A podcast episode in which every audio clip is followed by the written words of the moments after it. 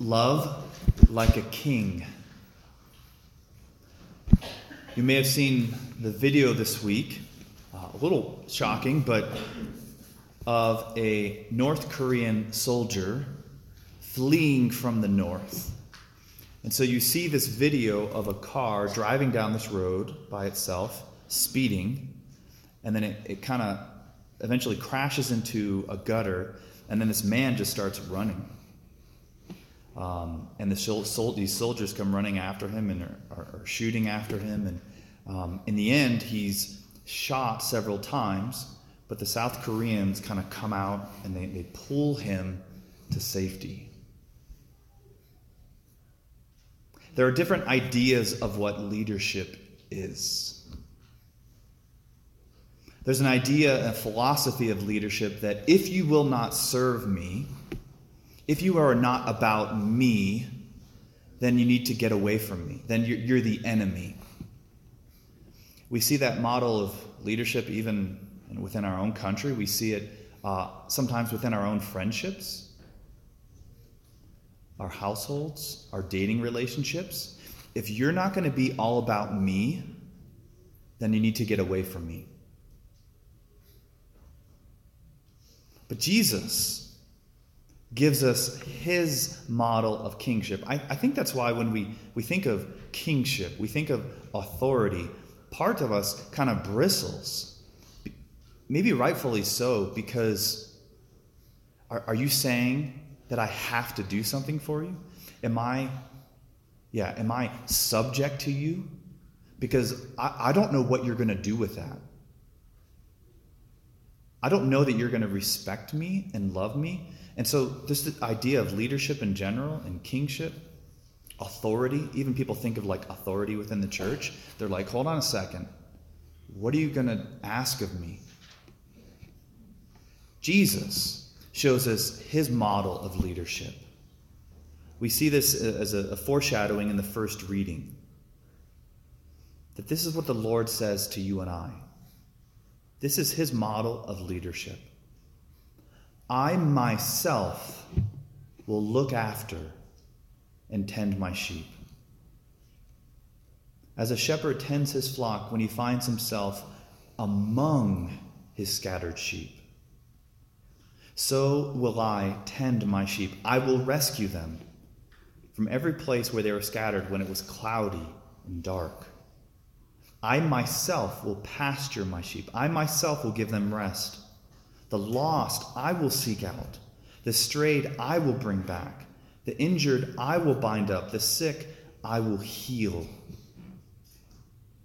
That we have a king and shepherd who comes not to be served, but to serve and to love us. That his pursuit, his chase after us, is not to bring us harm, but to bring us freedom and healing and joy and life. That rather than us having to suffer for His sake, that He's willing to suffer, that He's willing to take the bullet, He's willing to suffer on the cross so that I don't have to for eternity. That He's willing to pay any price so that I can live. This is the kingship of Jesus Christ. And what's beautiful is that he not only gives it to us, offers it as a gift. We don't have to respond. A, a lot of people still they, they perceive it as a heavy yoke, that this leader, this king is going to demand things of me. And Jesus is like, You have freedom. You don't have to be here. You don't have to accept this gift that it's a gift. But even more than that is Jesus invites you and I to share in his kingship. That not only is he king, but he, he invites us to share in his kingship. I was, talk, I was talking to someone else, another priest, about this homily, and he's like, I think of checkers. I was like, what are you talking about? He says, in checkers, the whole goal is king me. you know? Like, I want to be king. I want to be able to move around and do what I want. I, I, there's something in us that desires notoriety, that desires power and fame. And, and, and, and maybe, maybe we have that sense, not because we want people to serve us, but maybe because we have an innate sense that we are made to be served by Him and that we were made for kingship. But the kingship that we're made for, we receive in our baptism. Uh, I don't know if you've been to an infant baptism. Uh, this is where you see it. Um, happens with adults too, but infants is typically where Catholics are baptized. That um, that after the baptism, as a explanatory ritual, uh, the priest takes sacred chrism, which symbolize, I mean, is Christ Himself, and then uh, the person, the child, is crowned with sacred chrism on the crown of the head. Just like in uh, antiquity, kings would be anointed on the crown of their head, kings, before they were given a crown to put on. And so you and I, in our baptism, share in the, the with Jesus, priest, prophet, and king. That we were made to be able to receive the blessings of the kingdom, the sacraments. That, that we share in the life of our king. Um, and if you notice, uh, what's, what's different about sacred chrism from the other oils is there's two things, but the one I'm focused one is it has a, a, special fragrance. You can smell it.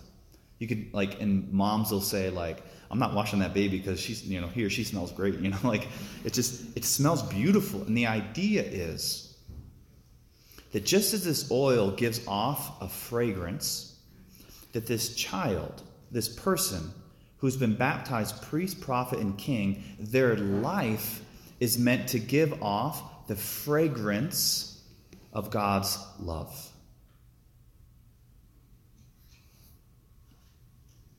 That their life is to emulate the love of the king they serve, or rather, the love of the king who shows them what it means to love and to serve. And so, with our gospel today, with our, our mass today, we're celebrating kind of the end of time. At the end of time, Christ, everyone will know, everyone will know that Jesus is King. Um, and at the end of time, at the end of when, at our time of our death, each one of us will be held accountable. What will we be held accountable for? Whether we lived in conformity with that dignity of our kingship. Did I love others as my king called me to love? I can only love that way by his grace, that because of sin, I am naturally selfish. Um, if you notice, the, the opposite of love is not hate, it's selfishness, it's self absorption that love is to seek the good of the other for the sake of the other.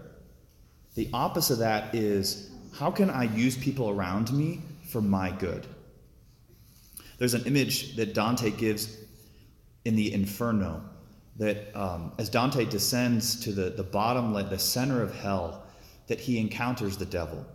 And the devil is actually encased in ice. He's like, there's ice up to his chest and it's his uh, the idea is he, he has wings and then when he flaps his wings it chills everything around him.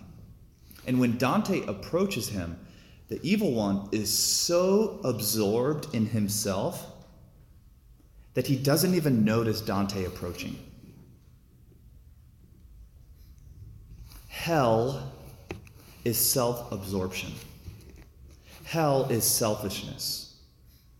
Haven't we experienced that around us? That even with our, our roommates, our friends, all they can think about is themselves. So even when they're talking to you, you're talking to them, they're not listening. Or they're talking, well, they're talking about themselves. You know, like, um, I, I'm not blaming our friends or anything, but you know, I just, we see it around us. We're guilty of it. the mirror is where we see it too, right? Um, but so, so Jesus shows us that it's not about self absorption, it is about self gift.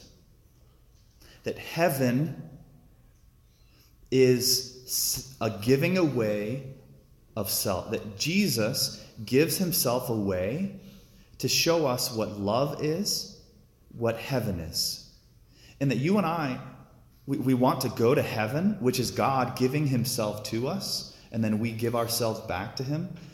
But we get to experience that love even here, that, that I can live in my own iced off prison of hell, or I can live as Jesus lives in giving myself away in love.